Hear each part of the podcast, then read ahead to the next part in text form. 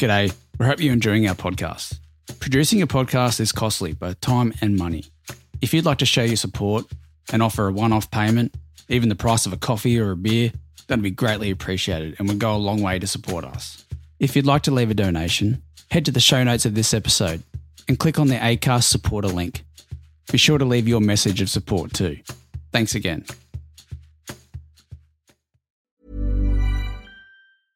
Hiring for your small business? If you're not looking for professionals on LinkedIn, you're looking in the wrong place. That's like looking for your car keys in a fish tank.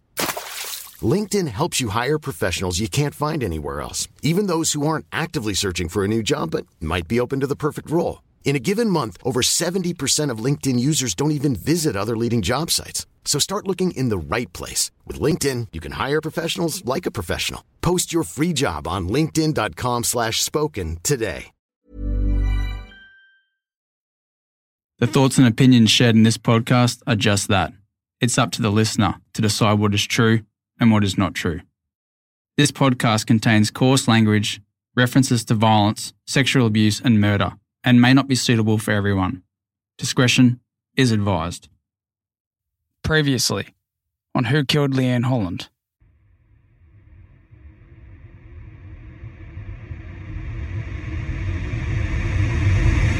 Commissioner Atkinson disputed the maggot evidence had been planted, stating there was a very senior police officer present when the maggot was found in the boot of Graham Stafford's car.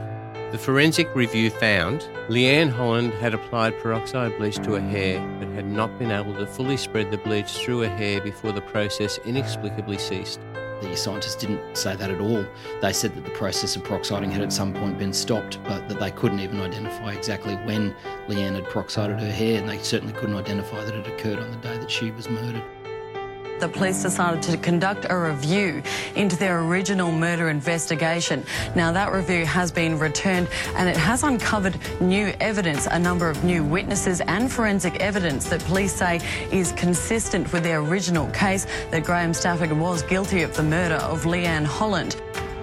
And the, the preliminary test is luminol, and that's um, test's got some problems with it. You need to always do a subsequent test to check whether the uh, what it detects as blood is actually blood. And in fact, when you looked at the, the report itself, uh, it turned out the scientists couldn't tell whether these 60 spots were blood or not. Uh, so, you know, that evidence I, wasn't particularly persuasive.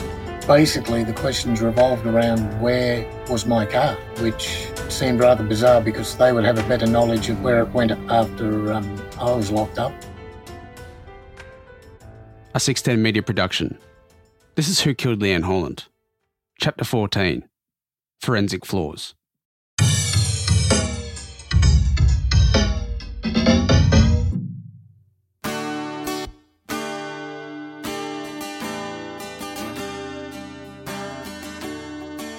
G'day, my name is Jamie Pulse, and as you heard from my co host Graeme Crowley, last chapter I was recovering from a sinus surgery.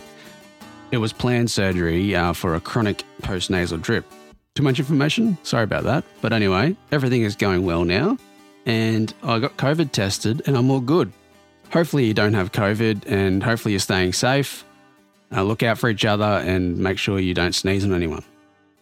Firstly, thank you to everyone who has contributed to us via the ACAST supporter app. Whether you gave 50 cents, $5, or $20, it's very much appreciated. It goes a long way to help us. So thank you once again. And also a shout out to Graeme Crowley, who was somewhere in the red dirt, travelling Queensland in his caravan with his wife and his little dog Baxter. So hope you're listening somewhere there, Graeme, and uh, have a good one.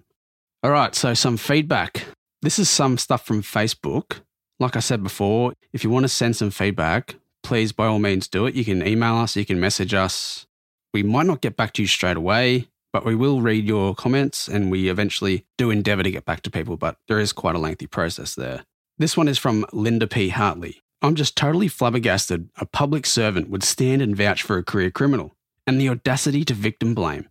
Devalue a person's worth even more than the sperm donor she had to call dad had already done. To then hear someone who was meant to serve and protect our community advocate for the perpetrator. What an absolute joke and a disgusting waste of taxpayers' money.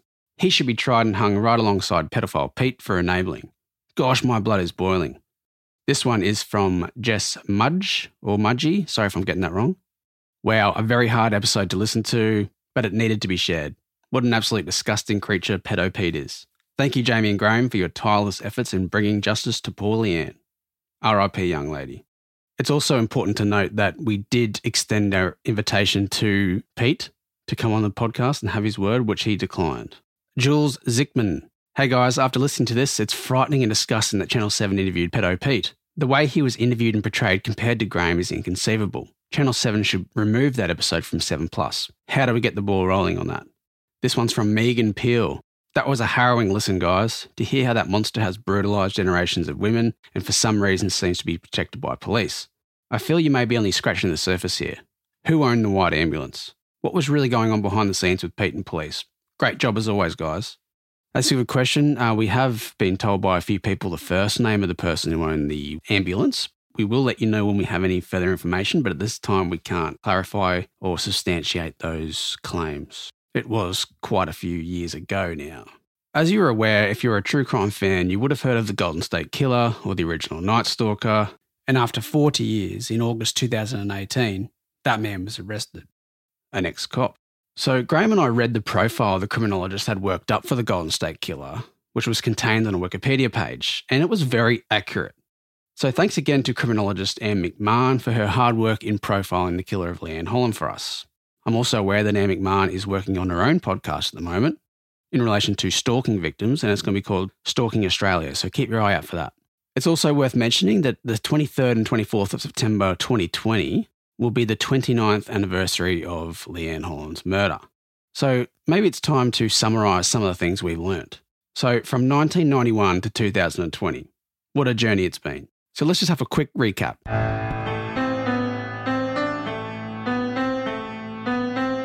In September 91, Leanne Holland was murdered. Graham Stafford was arrested. In October 91, Julianne Lowe was murdered, just a kilometre away. In 92, Graham Stafford was convicted of murder and sentenced to life imprisonment. In 92, an appeal to the Court of Appeal was refused. In 93, an appeal to the High Court of Australia was refused. In 96, appeal to the Queensland Governor. In 97, appeal to the Court of Appeal, also refused. In 98, appeal to the High Court of Australia, refused. In 2005, the book Who Killed Leanne Holland was published. In 2006, Graham Stafford released from prison on parole. In 2006, an appeal to the Queensland Governor. In 2007, ABC's Australian Story did a two part series on the matter. In 2009, his conviction was quashed and a retrial ordered. In 2010, Australian Story aired another program on the story. Also in 2010, the Queensland Government announced they will not retry Graham Stafford, and a review was announced by Queensland Police. In 2012, the review was complete. Queensland Police refused to disclose the outcome of the review. In 2012, the results were leaked to a journalist, Graham Stafford found to be the killer.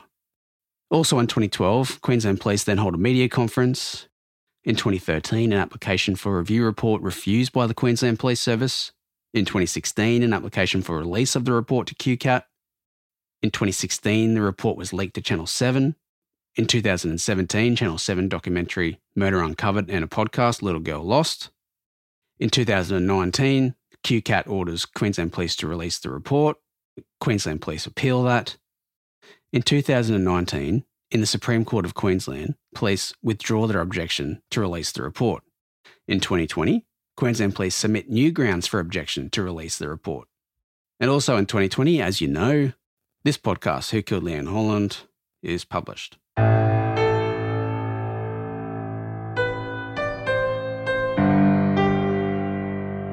The original police brief of evidence against Graham Stafford and what was presented to the jury at his trial was variously described by judges as a strong forensic and circumstantial case. That is, until it wasn't, which resulted in his conviction being quashed. You heard in the last chapter that Queensland Police have found further forensic evidence which concludes Graham Stafford is the offender. On the surface, it would appear that Queensland Police again has a strong forensic and circumstantial case against Graham Stafford. However, after a brief scan of the full report, Barrister Joe Crowley already disputes the strong forensic case. But as you have heard, unlike the original brief of evidence, no one has been given the opportunity to fully study the contents of the report and confirm that it is in fact accurate and conclusive. And that is problematic. There are lots of question marks hanging over the accuracy of the forensic evidence by a lot of people who should know. So we decided to explore how strong forensic evidence is and isn't, the problems for and against forensic evidence. And this is necessary because as it currently stands, Graham Stafford will never have an opportunity to test the evidence against him in a court of law or anywhere else for that matter. So just so we're on the same page, forensic evidence is evidence, such as fingerprints, footprints, hairs, fibres, blood, and other body fluids, knives, bullets, guns, paint. Even soil can link a suspect to the scene. The most well known forensic evidence is, of course, fingerprints and DNA. There is an assumption or expectation in the community that because it's forensic, it must be accurate and therefore reliable, and therefore safe to assume guilt or innocence based on that forensic evidence, as that happened to Graham Stafford in 92. However, this is very far from the truth and it's not always accurate. And it's important again to point out that all the evidence against Graham Stafford in this matter is either forensic or circumstantial. There is no direct evidence, meaning there's no witnesses, there's no admissions, and there's no motive. There was a limited window of opportunity. So, what could possibly go wrong? And it is well established that there were significant problems with the forensic evidence and gathering of same at the time of the original police investigation. So, Robin Napper is a former detective superintendent of police in the UK who investigated over 200 murders and is now an independent forensic investigator based in Perth, Western Australia. Mr. Napper currently lectures at conferences, both nationally and internationally, on forensically driven policing. This incorporates police procedures at crime scenes and how to maximise forensic intelligence and criminal investigation strategies. In 2009, Mr. Napper was asked to review the forensic evidence of the original police investigation of the Leanne Holland murder. He wrote a scathing 13 page report detailing the problems with the forensic evidence and the collection of same of the original Holland murder investigation. His full report can be found on the website whokilledleanneholland.com. And in 2019, Liam Mannix, science reporter for The Age and Sydney Morning Herald, wrote an article styled CSI Not So Scientific Doubt Cast on Veracity of Forensic Evidence. Here are some comments from that article, read by a voice actor. The use of forensic evidence, such as firearms analysts, hair comparisons, and some DNA samples presented in criminal cases, is sometimes flawed and unscientific, and likely to lead to the conviction of innocent people, experts say. Researchers have expressed serious concerns about the state of forensic science in Australia and the reliability of materials presented as evidence in court. Five major forensic science techniques either do not work or have no strong evidence proving they work, a 2016 US study found. The study cast doubt on techniques used to match a bullet to a gun, footprint analysis, hair comparison, DNA analysis of mixed samples, and bite mark analysis. Much of this evidence continues to be used in Australian courts. In 2016, a team of scientific advisors to the White House released a damning review of forensic science based on a review of more than 2,000 scientific papers. Five of the seven forensic disciplines they studied were not based on strong evidence, they found. Most of the techniques are based on expert opinion rather than objective facts, they found. In most cases, there were no studies showing the techniques worked. Some of the studies found specific disciplines did not work at all. Experts claimed for many years to be able to conclusively match a bite mark to a suspect's teeth. Yet when this was finally studied, it was discovered the examiners often could not tell if a mark came from teeth at all. TV shows like CSI, Crime Scene Investigation, often show scientists carefully matching tool marks on a bullet with the muzzle of the gun that fired it. Again, there is just not enough evidence to show this technique works. Fingerprint evidence has been recently shown to work, but comes with an error rate of around 1%. Hair comparison has an error rate of 1 in 9. In the US, that finding has led to major changes in forensic systems, not so in Australia, some experts argue. There was a lot of lip service, says Australian forensic scientist Mark Reynolds, but if you want to be honest and courageous, there was no palpable change. Nothing has changed, in my opinion, it has gone backwards. Dr. Reynolds was in charge of scientific quality in the Western Australian Police Force's forensic team. He retired in 2017. Scientists are supposed to objectively study evidence, but most forensic scientists are police officers. The police hypothesis is to prove that a suspect did it, Dr. Reynolds says. The underpinning ethos is mutually exclusive. Dr. Reynolds, along with the Melbourne University Law School Associate Professor Andrew Roberts, University of New South Wales Director of Forensic Psychology, Professor Richard Kemp, and Professor Gary Edmond, who directs the university's legal evidence program, all said they had serious concerns about the state of forensic science in Australia.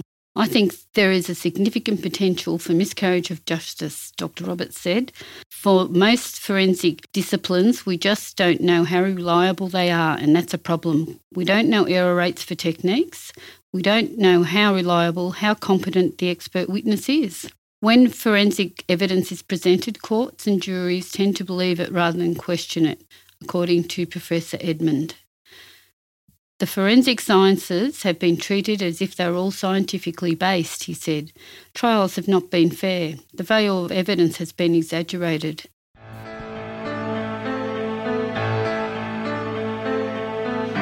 This is not an isolated criticism of forensic evidence. There are many, many others. Too many to list, in fact.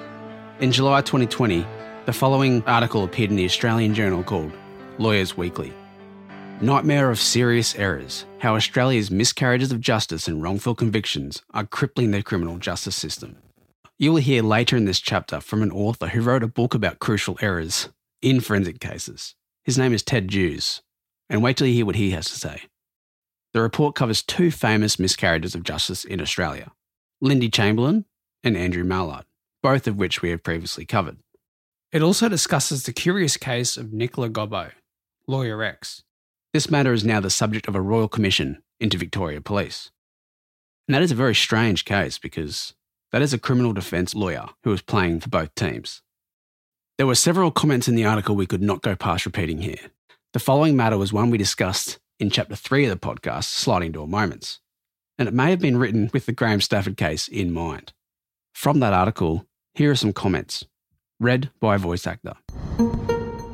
According to forensic scientist and criminologist Dr. Xanthi Mallett, anyone can be in the wrong place at the wrong time, and if the case is not investigated appropriately in the first instance, it is almost impossible to prove innocence in the next. Victims can spend years of their lives going through every level in the system and still come up short.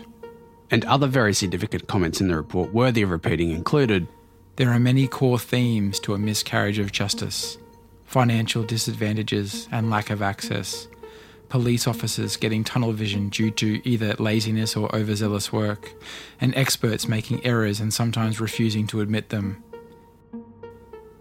Dr. Mallett wrote the book Reasonable Doubt to examine seven separate cases of miscarriages of justice. She now teaches truth, justice, and criminology at the University of Newcastle to inform the next generation of legal professionals in criminal law. Her book provides a deep dive into Australia's flawed system and some of its victims. All cases in the book were really interesting cases. For each case that I choose, I could have chosen a hundred others that would have the same problems, and that is what I found really frightening. I wanted to choose the cases that were not necessarily well known because the point is this can happen to anybody.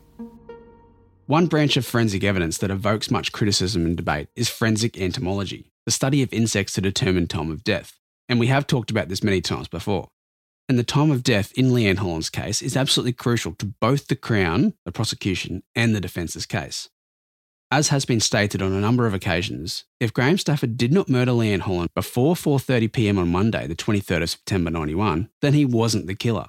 And a calculation of time of death using insects, or maggots as they were more commonly known, is reliant on such variables as was the body clothed or unclothed, wrapped or unwrapped, exposed to the elements or indoors, contained in a boot, container, or similar as claimed in the Holland murder, the ambient outside and inside temperatures at the time, and so on. It's just so fluid. And because of that, exact time of death is very difficult to determine. Most forensic entomologists prefer to provide a day of death rather than a time of death. Notwithstanding, Queensland Police managed to conclude death occurred shortly after 10.15am on Monday the 23rd of September 91. We comment again that we have not read the report, but the scientific findings prior to the review state quite categorically that death occurred on Tuesday the 24th of September. In this chapter, we are fortunate to speak with an expert who has a lot of experience with forensic evidence and the problems with it. This is Ted Duhs. So, Ted, you are an author. You wrote several books. Uh, one book that I'm reading right now is actually called Crucial Errors. Do you want to tell us a bit about yourself and how you came to write that book? Well, I was an economist um, for most of my working life, and uh, I specialized in macroeconomics, which is an inexact science. And I soon found out that uh, macroeconomic theory worked for a period of time and then it seemed to fail. Right. So I studied uh, uh, philosophy of science, uh, which some people call epistemology. And uh, when I got involved with criminology, and I got involved with criminology because I was introduced to a case um, involving uh, uh, Andrew Fitzherbert, who at that time was in jail for the murder of Kathleen Marshall. And I visited him on a number of occasions, and I quickly came to the conclusion that he was innocent of that particular crime. So I found that when I started to work in criminology, which is about solving murders, uh, murders were all about theories, and therefore a philosophy of science approach, which I'd adopted in my uh, macroeconomics career, um, suited um, um, murder investigation. And uh, that's basically how I started uh, my Crucial Errors book. Uh, the, the chapter on Andrew Fitzherbert was, in fact, the first chapter I wrote um, in that particular book. That was going back to 2008, just after I'd left university life. And uh, after I'd written that chapter, I thought, well, if the police investigators had made so many mistakes in that particular case, I wonder if there are other cases where they've also made mistakes. Sure. And, mm. and that led me to look at the Leanne Holland, uh, Graham Stafford case, and uh, the Betty Shanks case, and uh, a number of other cases, mostly Queensland cases, but um, also uh, involving cases from other states, like the Lindy Chamberlain case, uh, Andrew Mallard case in Western Australia, and so on. So that's how I came to start the Crucial Errors book. And uh, uh, I guess that's how I came to finish it.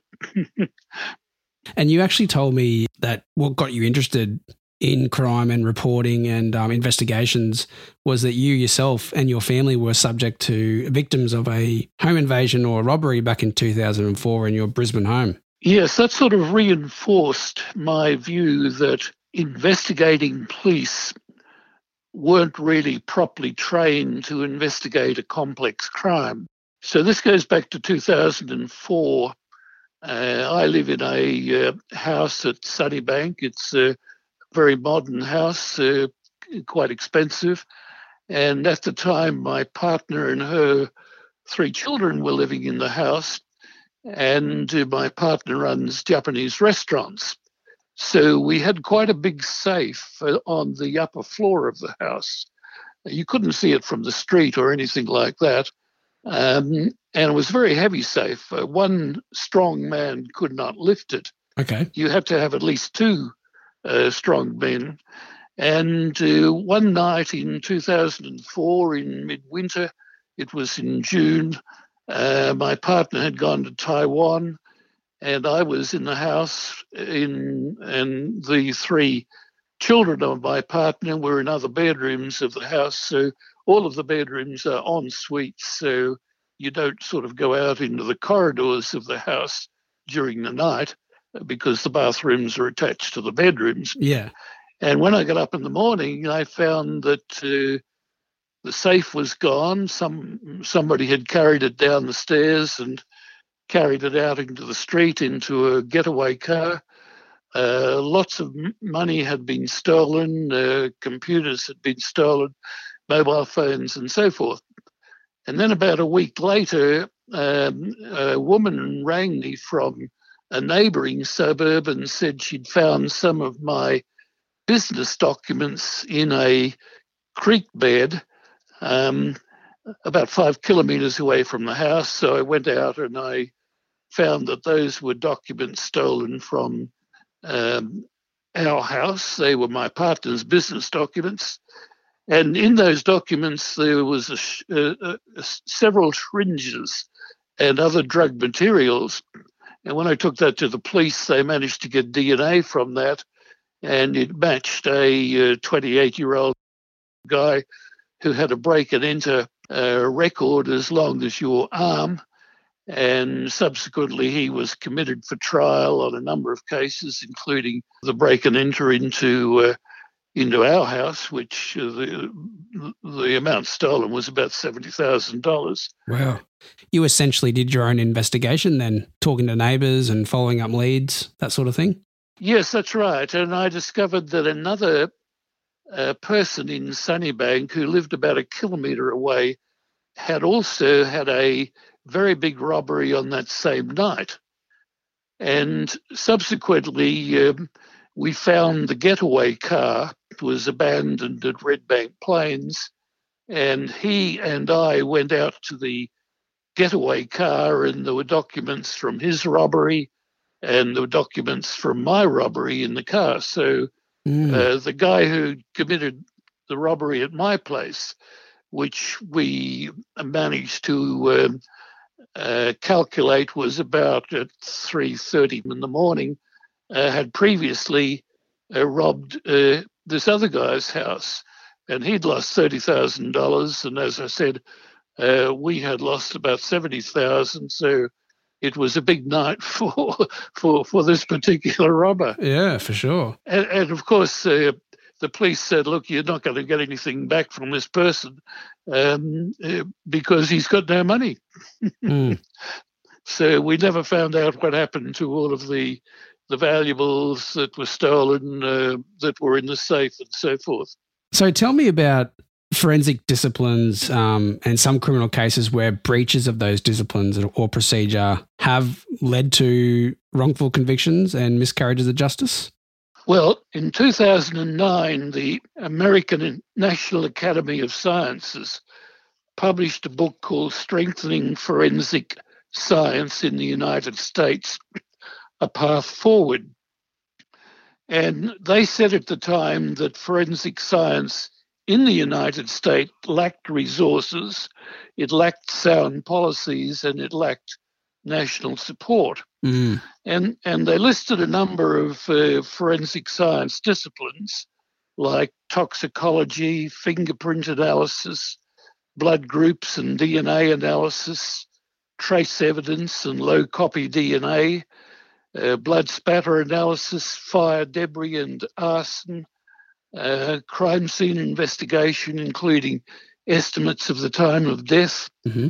The integrity of the crime scene and the continuity, continuity of evidence, and so forth. And they believed that the only forensic science discipline which in the United States in 2009 could be given a pass mark was in fact DNA. And even DNA has resulted in problems and misinformation, mostly because of human error. Yeah. And and we've had cases like um, Farah case in Melbourne in 2006, where Farah Jama, a young 19-year-old Sudanese man, was convicted of rape when in fact there'd been no rape at all. And it turned out in that particular case that the analysis of his DNA had been conducted by the same medical practitioner uh, who the previous night had conducted an analysis of a rape case. One case had been analysed on the Friday night and the other case on the Saturday night, and there was no cleaning over the weekend and contamination from the Friday night case had somehow got into the analysis of the Saturday night case. Of course. And that became a very famous case. Mm. And Justice Vincent wrote up a, a very long report, I think it was about 83 pages, um, about that particular case. And that shook up not only the police investigation of uh, evidence, but also the forensic scientists' analysis of evidence. There's been a, a large number of cases, both in Australia and overseas, where there have been wrongful convictions which have resulted in miscarriages of justice. Yeah. So I noticed in your book you refer to possibly Australia's greatest known miscarriage of justice, the Lindy Chamberlain case. Yes. Mm. And you refer to the fact that it's similar to Graham Stafford and Leanne Holland's case because the tests they did initially to detect blood might not be as accurate as they seem on the face of it. Yes. Well, uh, the forensic scientist in that case was Mrs. Joy Kuhl, K U H L, and she managed to get the Chamberlain's car, which was a Holden Torana, about a year after the first inquest, uh, which had been conducted by Coroner Barrett. Mm-hmm. And Coroner Barrett had found that Azaria, uh, the um, the baby, uh, had been attacked and carried off by a dingo. But popular presumption in the Northern Territory was that Azaria had been killed or sacrificed by her mother, and that Lindy Chamberlain had killed Azaria in the Chamberlain's car. Mm. So when Joy Kuhl was investigating the Chamberlain car, she found a spray pattern on the passenger seat side, and she formed an opinion that that was caused by uh, a spray of blood. And she did a presumptive test for blood and she got a positive reaction. And to Mrs. Kuhl, this was proof that Azaria had been killed in the passenger seat floor well, and her blood had spurted onto the metal surface under the glove box. And the jury uh, convicted Linda Chamberlain on that particular evidence. But Mrs. Kuhl had failed to appreciate what is called the theory dependence of observations. So Mrs. Kuhl had read the media reports that there might have been a murder in the car, and she expected a murder. And when her presumptive test for for baby blood for fetal hemoglobin was positive, she linked them as cause and effect. Mm-hmm. But it was later shown that a sound deadening bituminous compound which had been sprayed onto the outside wall of the passenger compartment of the car and had passed through an interior uh, hole. That had caused the spray pattern, and other scientists pointed out that this compound, when it was laced with copper ore from the Chamberlains' hometown of Mount Isa, and there was a lot of copper ore dust of course. in the car, gave the same positive result to the tests that Mrs. Kuhl used. In other words, there was no baby blood in the Chamberlain car, right. and Mrs. Chamberlain was wrongly convicted on this so called evidence. I feel like it's worth just pausing here for a second. If you haven't heard of the Lindy Chamberlain case, I suggest you go and Google it right now. It's pretty crazy. Lindy Chamberlain in 1980 was accused of murdering her nine week old baby, Azaria, in Uluru while she was camping. You've probably heard in the media the, the phrase, a dingo took my baby. Well, anyway, it's just dreadful. This case is so horrendous, it's hard to believe it actually happened. Hiring for your small business? If you're not looking for professionals on LinkedIn, you're looking in the wrong place. That's like looking for your car keys in a fish tank. LinkedIn helps you hire professionals you can't find anywhere else, even those who aren't actively searching for a new job but might be open to the perfect role. In a given month, over 70% of LinkedIn users don't even visit other leading job sites. So start looking in the right place. With LinkedIn, you can hire professionals like a professional. Post your free job on linkedin.com slash spoken today.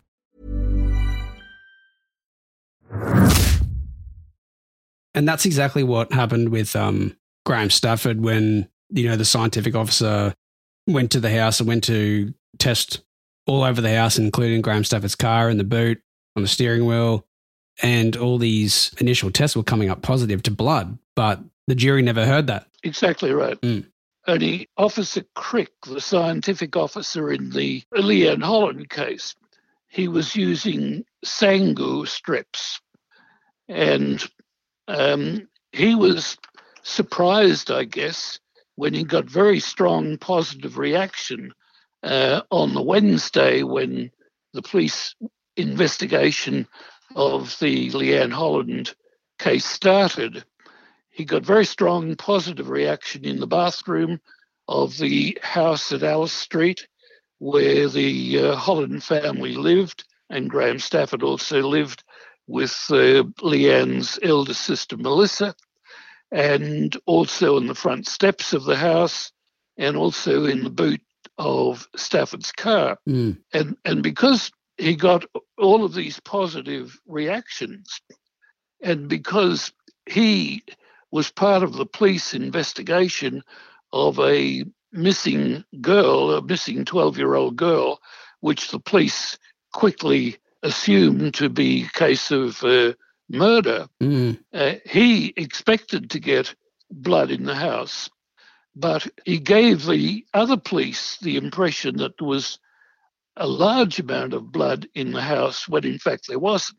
Yes. And when the scientists uh, were brought in later, Leo Freeney, who was the head of molecular biology from the John Tonge Centre, and Professor Anthony Ansford, um, and they examined the bathroom and the boot of the car.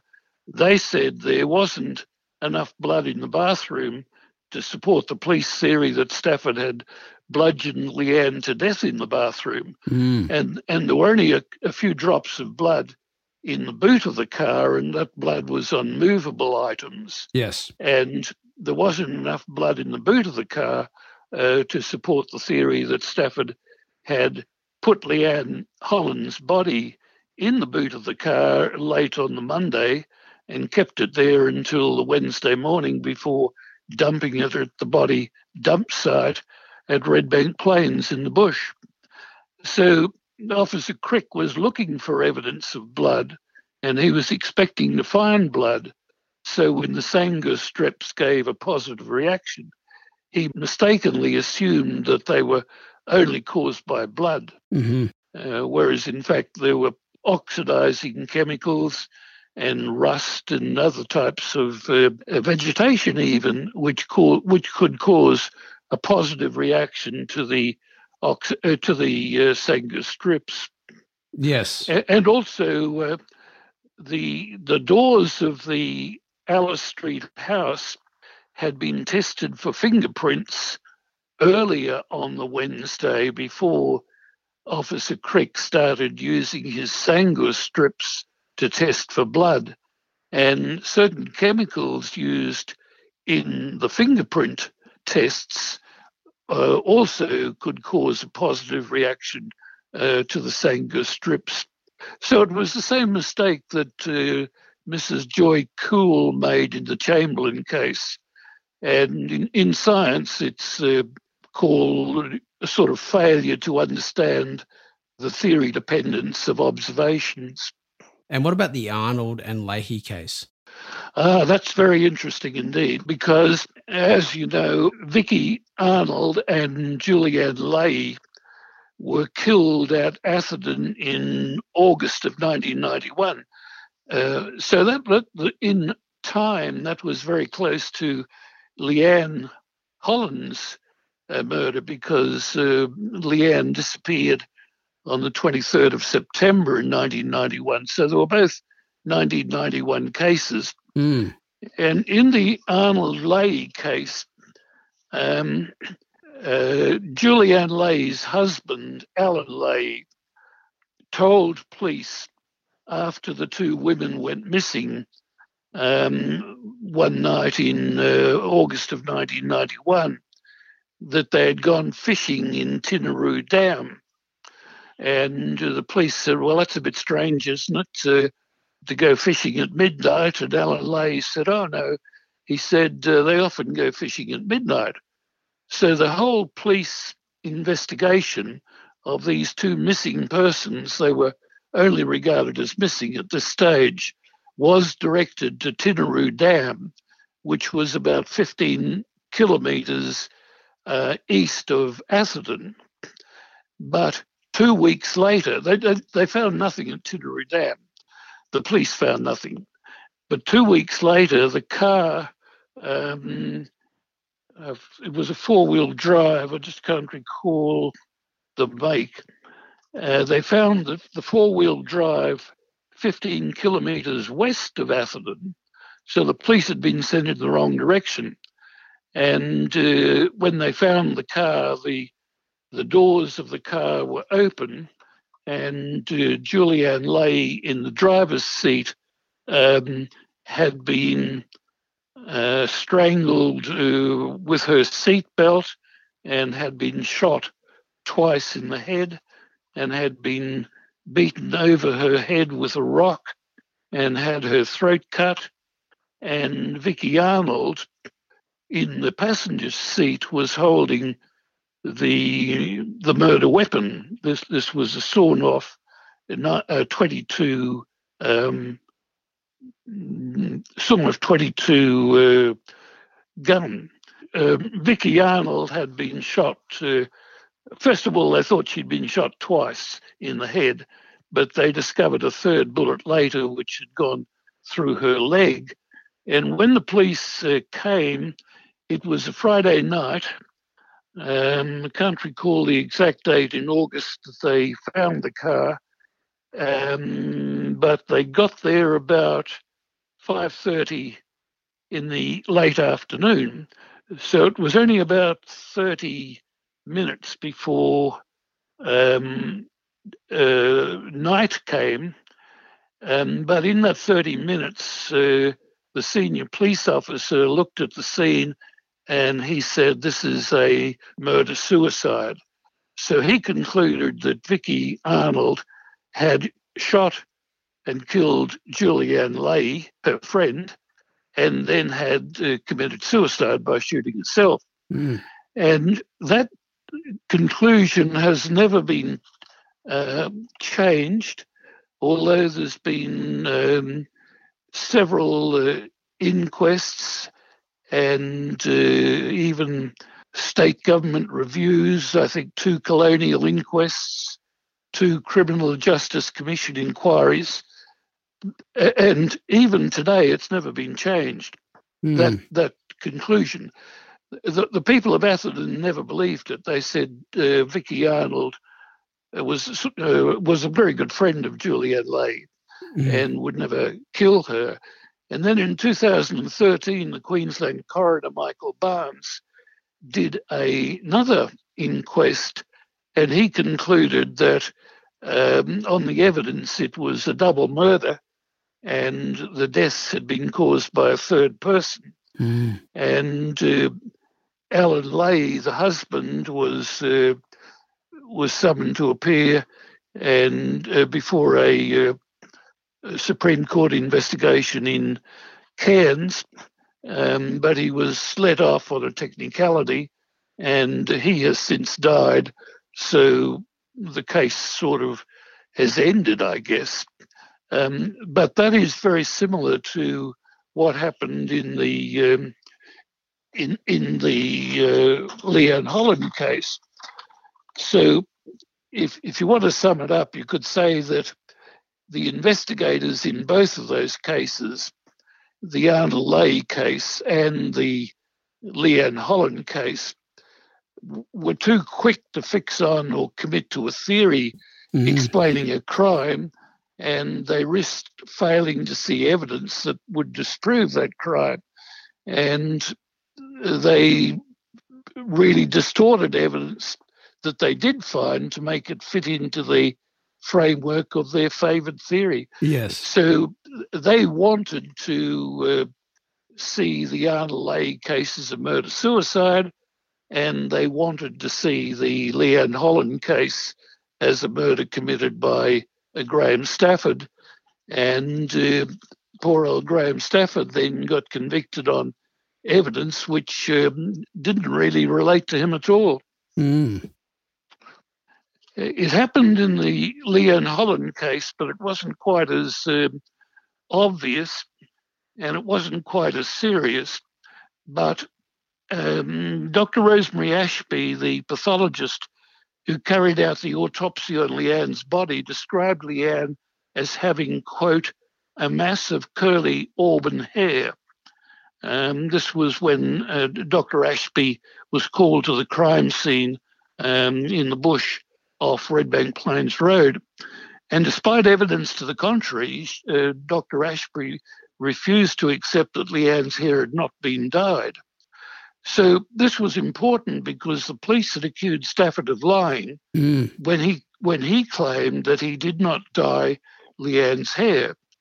And Stafford's honesty became an issue at the trial. Yes. And also, uh, Dr. Ashby supported uh, scientific officer William Crick's claim um, that there was no odour from the boot of the car, the boot of Stafford's car. And Dr. Ashby said, in support of that statement by William Crick, that she would not expect an odour from a dead child aged 12. But other scientists contradicted that statement. Dr. Ansford, the pathologist, uh, said that there would be no difference in odours from a decomposing body uh, on the basis of age. Mm. So, uh, wrong expert evidence uh, played a part, uh, I think a serious part, in, in the Stafford case, and I think contributed um, to the jury convicting Stafford uh, and sending him to jail. Absolutely. That's a very good point. Again, thank you for your time, and I really appreciate that, Ted. Uh, you're very welcome. And uh, thank you for, for producing uh, the podcast about uh, Stafford's, in my opinion, wrongful conviction. Well, thank you.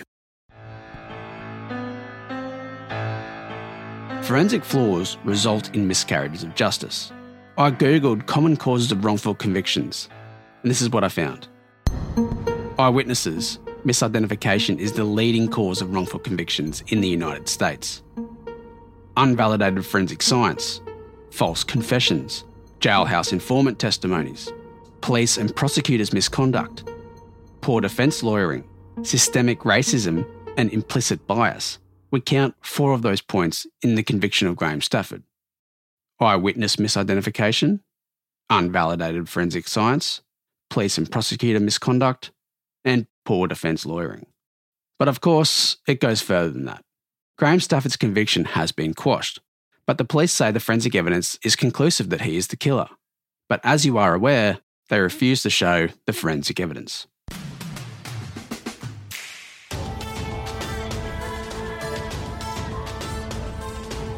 So that's it for Chapter 14 Forensic Flaws. And we'll let you make your own mind up as to whether it is safe to rely on an investigation based solely on forensic evidence. And you'll note we haven't even mentioned circumstantial evidence, for obvious reasons. If there is no other supporting evidence, it just becomes circumstantial. Join us next time for A Case for the Coroner, where we discuss compelling evidence that this case must be referred to the coroner. And also, Chapter 15, next chapter, will be the last regular episode of Who Killed Leanne Holland. Of course, if further avenues of investigation lead us down other paths, we will continue to do bonus episodes and keep you updated. But Chapter 15 will be the last regular episode. In saying that, if you have any questions for Graham Stafford, any questions at all, please send them through. We will put those questions to Graham Stafford and have him answer them in a bonus episode. Graham Stafford will also be explaining and discussing his call for the establishment of a Criminal Cases Review Commission. Who Killed Leanne Holland is a 610 media production. This episode was written and fact checked by Graeme Crowley. It was recorded, edited, and theme song by Jamie Pultz. This episode was mixed, mastered, and additional editing by Alex Rodier at Paperbark Studios. The music for this episode was entirely produced by Bubba Beats, and you can find him on SoundCloud or Instagram or Spotify. Just look for at Bubba Beats. If you like any of the sounds that you hear and you are a podcaster looking to make a true crime podcast, then you can purchase his sounds All the links will be in the show notes. And a special thanks to my sister in law, Courtney, for drawing this chapter's cover art. You can follow us on Facebook and Instagram at Who Killed Leanne Holland and also at 610 Media Group. Also, head to our websites and you can read our blogs and see pictures at whokilledleanneholland.com and 610mediagroup.com. And please, if you're enjoying the show, share us with your friends and don't forget to rate and review us. It does help. And a special thanks to Yamaha Music Australia, Audio Technica Australia, Zoom Australia, iZotope, and Sound Theory.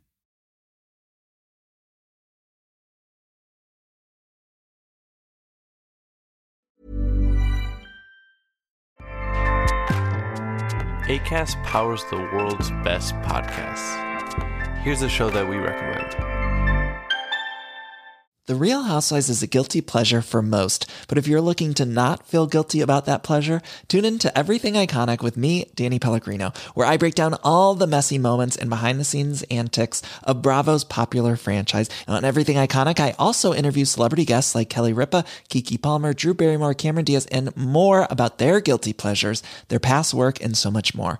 So if you're pop culture obsessed and find yourself watching way too much reality TV like me, tune in to Everything Iconic with Danny Pellegrino wherever you listen to podcasts. ACAST helps creators launch, grow, and monetize their podcasts everywhere. ACAST.com.